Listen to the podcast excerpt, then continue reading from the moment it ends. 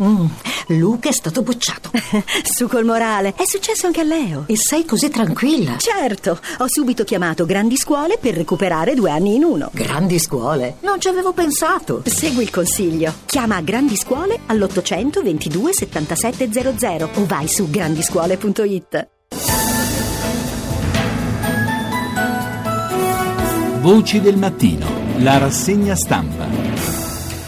È un record, ma certo non c'è da gioire perché siamo gli ultimi in classifica. Un giovane italiano su cinque è un N I T, uno che non studia e non lavora. Lo dice Bruxelles. Buongiorno intanto da Massimo Giraldi, era il titolo di apertura del Corriere della Sera, il record dei giovani esclusi. È vero che negli ultimi anni c'è stato un leggero miglioramento, nel duemilatredici i N I T italiani erano ancora di più, il ventidue per cento, ma è solo una, una limatura che lascia il problema intatto. N I T, lo ricordiamo, è un acronimo e sta appunto per quei giovani che non hanno lavoro, non studiano e non frequentano corsi di perfezionamento. Staremo a vedere. Intanto è la politica a occupare buona parte parte delle prime pagine dei quotidiani italiani. Il dibattito è sullo Ius Soli.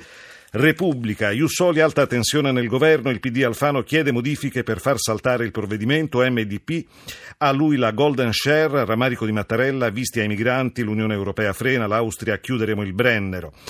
Il giorno dopo il rinvio della legge sullo Ius Soli è tensione nella maggioranza, Orfini P D, dire che a settembre facciamo qualche modifica significa far saltare la legge, rammarico del Quirinale. Intanto sull'emergenza migranti l'Unione Europea boccia l'ipotesi di visti provvisori, l'Austria minaccia di chiudere il Brennero. Sul tema migranti è intervenuto ieri da Matera il Presidente della Repubblica Sergio Mattarella, sentiamolo dal T G uno di ieri sera. Il Mediterraneo è in questo periodo un luogo di sofferenze, di traffici disumani, spesso di morte. Occorre far prevalere e riaffermare in pieno il suo carattere di legame di civiltà.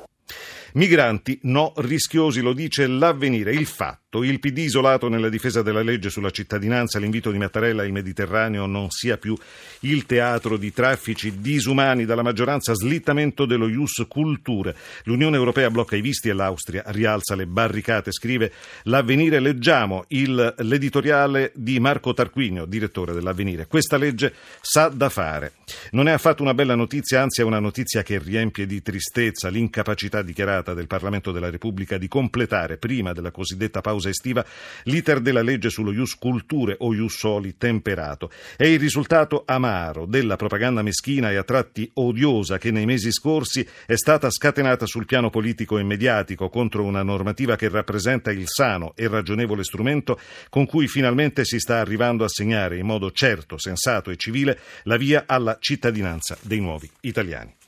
Il Giornale, titolo polemico, scandalo accoglienza, immigrati nelle casette e terremotati senza tetto. Ai migranti trecentocinquanta alloggi, ad Amatrice uno su tre ancora accampato. E poi il catenaccio, riservata una notizia di cronaca, Milano accoltella poliziotto, morirò per Allah.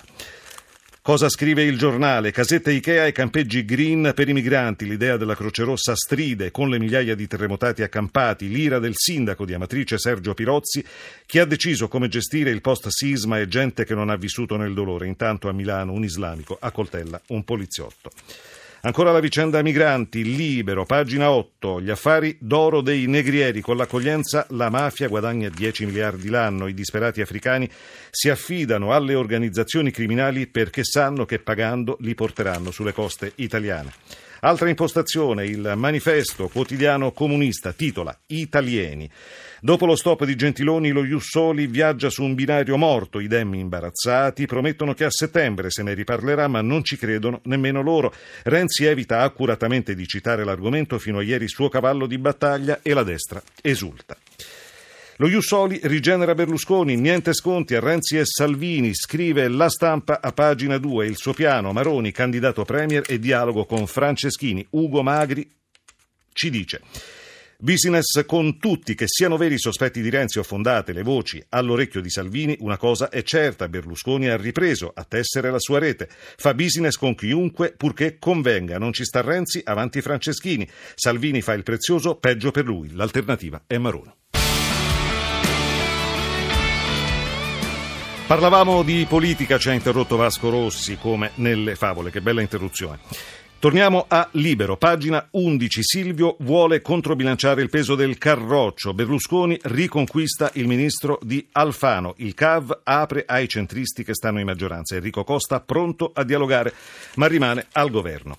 Sempre Libero se la prende con Di Maio, a pagina dieci. Dai malati di cancro a Pinochet, quanti scivoloni. Di Maio contro i super vitalizi, ma se la prende con un morto, scrive appunto Libero. Il vicepresidente della Camera attacca, Boneschi prende tremilacentootto euro al mese ed è stato un solo giorno in Parlamento. L'ex radicale è però deceduto nel duemilasedici.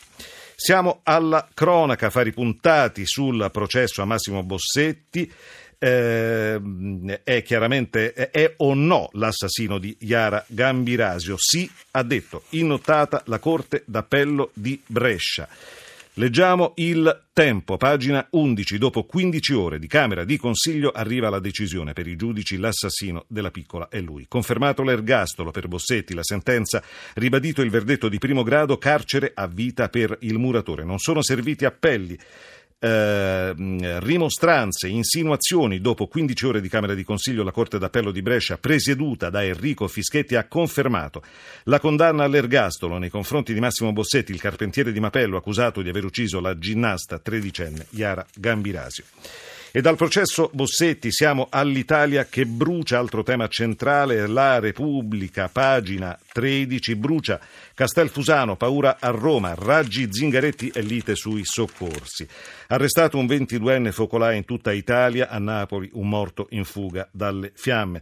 Dai primi rilievi è emerso che il fuoco, che in pochi minuti ha divorato decine di ettari di bosco e macchia mediterranea, è stato innescato in tre diversi punti da una parte all'altra della pineta di Castelfusano, dove le fiamme sono divampate quasi nello stesso momento, quindi il piromane potrebbe non aver agito da solo. I testimoni hanno raccontato di boati violentissimi prima delle fiamme, poi una nube densa e nera che ha coperto tutto, case, palazzi, strade.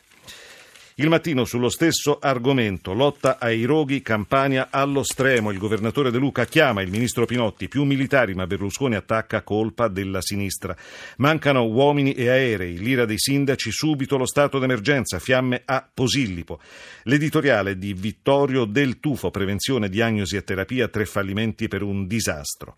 Scrive Del Tufo: quel che sconcerta è che la cura per debellare la malattia sia clamorosamente fallita. Fallita nella prevenzione, fallita nella diagnosi precoce, fallita nella terapia.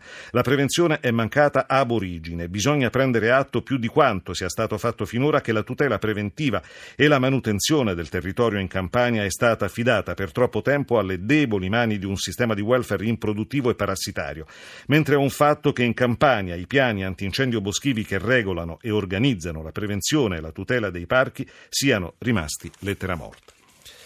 Ancora Il Mattino, a pagina tre, un lungo reportage dal Vesuvio, Torre del Greco, la grande paura, non arriva un solo Canadair. Gente in strada, soccorsi lenti, va in panne l'unico elicottero. Scrive Paolo Mainiero, inviato. Arrampicandosi lungo la strada che sale verso quota mille, lo spettacolo è spettrale, alberi bruciati, sottobosco completamente distrutto, oltre quota ottocento è tutto carbonizzato, a quote più basse si incrociano molte microdiscariche, il fuoco le ha risparmiate. Sul tema è intervenuto il procuratore nazionale antimafia e antiterrorismo Franco Roberti, sentiamolo. La criminalità ha sempre un interesse a strappare fette di territorio importanti, strapparle al turismo per poterle aggredire poi sul piano della speculazione, dello smaltimento illegale dei rifiuti, del controllo criminale del territorio. Delitto, caccia, ergastolo al killer, scrive il Corriere della Sera, a pagina venti. La sentenza arriva dopo trentaquattro anni. Milano, il panettiere incastrato con un virus nei telefonini, la famiglia, verità incompleta. Sentiamo la figlia del magistrato ucciso, Cristina Caccia. Io avevo ventitré anni quando è successo, adesso ne ho cinquantasette. È una vita passata in pratica, no? Però insomma è un passo avanti. Certo, è arrivato molto tardi. Caccia ergastolo all'uomo dell'Endrina, a trentaquattro anni dal delitto. Del giudice massimo della pena a Schirri, Palex panettiere è stato l'esecutore materiale, scrive Repubblica. È un inferno che Dall'estero il premier israeliano aveva chiesto invano che Hezbollah e milizie sciite fossero tenute fuori dalla Sefer Zon. Tregua in Siria, arrivano i soldati russi. Truppe di Mosca darà per il monitoraggio Netanyahu l'Iran, così si prenderà il paese.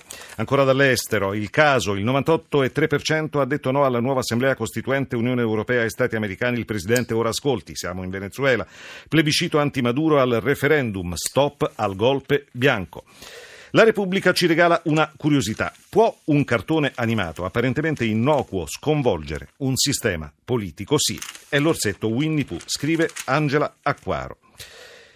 Perché la Cina censura perfino Winnie the Pooh? La risposta è una sola e ha un nome e un cognome che a Pechino incute sempre più timore. Xi Jinping. Le immagini e ogni riferimento a Winnie the Pooh sono scomparse dai social e dal web perché il cartoon di Winnie con l'amico tigro è stato accostato a una foto vecchia di quattro anni del presidente, che è soprattutto anche segretario del partito, con Barack Obama. Ancora una curiosità che ci viene dalla Verità. Lettera aperta a Papa Francesco, santità a Medjugorje, ho visto il sole danzare. C'è scetticismo sui miracoli, ma i buoni alberi si vedono dai buoni frutti, lì tante conversioni, scrive Gianni Romolotti. Gianni Romolotti, ex pubblicitario di successo che ha scoperto la fede a Medjugorje, ha scritto una lettera aperta a Papa Francesco per testimoniare che le apparizioni della Madonna ai sei veggenti sono reali. Ho visto insieme con migliaia di pellegrini il sole ballare, girare, precipitare e cambiare colore, come diceva padre Barbaris, che ha combattuto per la verità. Il miracolo va amato, non capito. La Vergine presto manderà un segno palpabile, fotografabile e indistruttibile a tutti, ma soprattutto ai non credenti. Purtroppo però per chi non vuole vedere niente sarà mai abbastanza. Qualcosa che ci farà sicuramente riflettere. Cellulare alla guida, niente linea dura, scrive il quotidiano nazionale. Stop patente solo dopo due infrazioni. Dietrofront in Commissione Trasporti sul ritiro alla prima contestazione. Leggiamo cosa scrive Veronica Passeri. È sparita dal testo in discussione a Montecitorio la modifica dell'articolo centosettantatré del codice della strada che prevedeva la sospensione della patente alla prima violazione e non alla seconda nei due anni. La norma, scusate, la norma è stata stralciata, così ci si è limitati solo al raddoppio del periodo di sospensione della patente, prima previsto da uno a tre mesi, che ora diventano da due a sei mesi, ma sempre alla seconda violazione nei due anni. Viene inoltre raddoppiato il numero dei punti prelevati dalla patente per questa violazione, si passa da cinque a dieci, ma finisce qui. Invece il ritiro della patente va previsto da subito perché sulla strada si continua drammaticamente a morire. Inoltre, alzi le mani chi conosce qualcuno che in questi anni ha subito un ritiro della patente per doppia violazione dell'articolo centosettantatré nel biennio. Nessuno quasi. Qui risiede la nostra preoccupazione per un provvedimento che sarà, come spesso accade, solo di facciata e improduttivo, ha sottolineato Giordano Biserni, presidente dell'ASAPS, che lo ricordiamo è l'associazione dei sostenitori della Polstrada.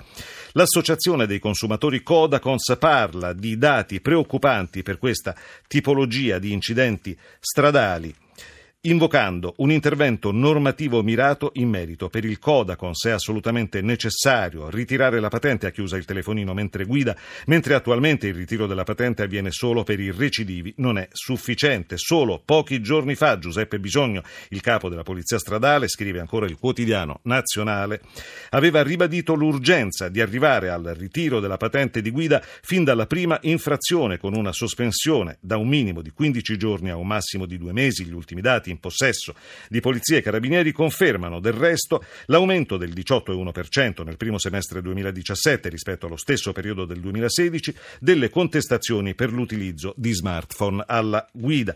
In questo periodo, infatti, le multe per telefonini sono arrivate a quota trentaduemilatrecentosettantatré. Noi ci fermiamo qua, grazie alla regia di Mauro Convertito, a Francesca Ribrandi in redazione, al tecnico Tommaso Margiotta. Tra poco il G R uno con Simone Zazzera. Con la rassegna stampa di Radio uno ci sentiamo domani. Da Massimo Giraldi a tutti voi l'augurio di una buona giornata.